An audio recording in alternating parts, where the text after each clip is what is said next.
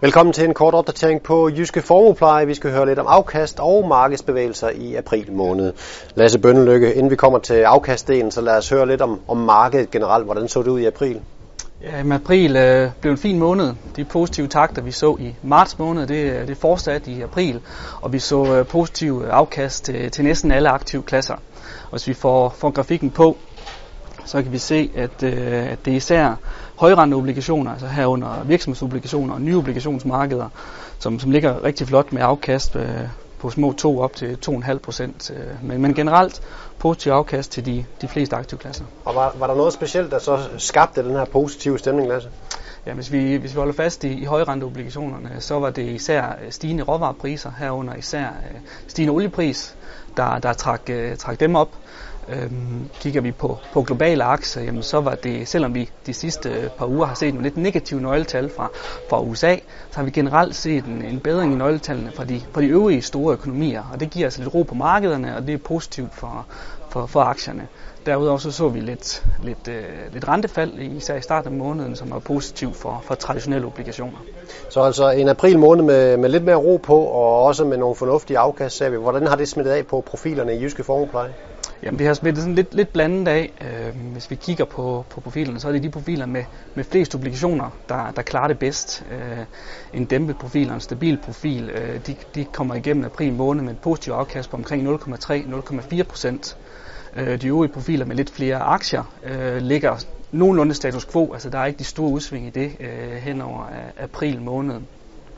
Så det er altså obligationerne, der har trukket det, og det er det også, hvis vi kigger over til dato. Der er det igen dæmpet, som ligger med 100% obligationer, ligger med et afkast på 2%, eller små 2% for året. En stabil sniger sig lige plus med 0,2%. Ellers så er det jo negativ afkast på de aktietunge profiler fra omkring minus 2% op til omkring minus 5,5% på de profiler med flest aktier. Så der halter vi altså stadigvæk noget efter. Hvis vi kigger på, hvordan vi har klaret os i forhold til markedsafkast, altså de markedsafkast, vi kan sammenligne os med, lidt samme billede. Igen er det den dæmpede profil med 100% obligationer, der klarer sig bedst. Her ligger vi en lille smule foran et sammenligneligt markedsafkast, både for april, men også for til dato. Hvorimod på profiler med aktier, der ligger vi altså lidt efter sammenlignelige markedsafkast. Igen, det gælder både for april og for hele året. Og det er især fordi nogle af de aktievalg, vi har haft i løbet af 2005, løbet af 2016 har gjort det knap så godt som markedsafkastet. Det kan så også siges, det er jo så også de aktievalg, der klarer det rigtig godt i 2015. Det går lidt op, og det går lidt ned, Lasse. Det. Således status her efter april, når du kigger fremad, hvordan lyder forventningerne så? Ja, hvis vi kigger fremad i den tidshorisont, vi har på en 3-6 måneder, jamen, så er vi stadigvæk positive på udviklingen fremadrettet. Det har vi været hele året positive på de finansielle markeder. De første halvanden måned holdt det ikke rigtig stik. Der gik det jo rigtig skidt på de finansielle markeder. Men de sidste par måneder, der har vi altså set en bedring, og det er gået lidt mere vores vej, kan man sige. Altså den tendens, der har været, er også det, vi havde forudset. Og det forventer vi også fremadrettet, og vi forventer, at det skal blive understøttet af centralbankerne, der fortsætter med deres understøttende tendenser. Og derudover også de her nøgletal, jeg nævnte, de økonomiske nøgletal.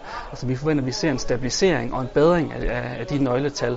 Og det er jo positivt for vækstudsigterne, og det er noget, de finansielle markeder rigtig godt kan lide. Men det bliver med udsving. Og det her med de understøttende centralbanker, det er noget, man tit hører folk sige, hvad er det konkret, der er så understøttende ved det, centralbanken gør, Lasse? Altså de har været nærmest understøttende lige siden finanskrisen, ikke, i 2007-2008. Og det, som de sådan helt overordnet gør, det er, at de går ud og støtter op køber obligationer. Og det har de gjort over en lang periode. Den europæiske centralbank gør det stadigvæk. Opkøber virksomhedsobligationer, det er godt for virksomhederne. Opkøber statsobligationer, det er med til at holde renterne nede. Den amerikanske centralbank, de er lidt foran, de er stoppet med det. De er faktisk begyndt at hæve renten. Det startede de på i december sidste år. Så der er fokus meget på, hvornår kommer den næste renteforhøjelse. Og markederne de er nervøse, hvis at renteforhøjelserne kommer for hurtigt. Så der er man meget fokus på det. Tak for opdateringen, Lasse Bønnelykke, og til dig. Tak fordi du kiggede med.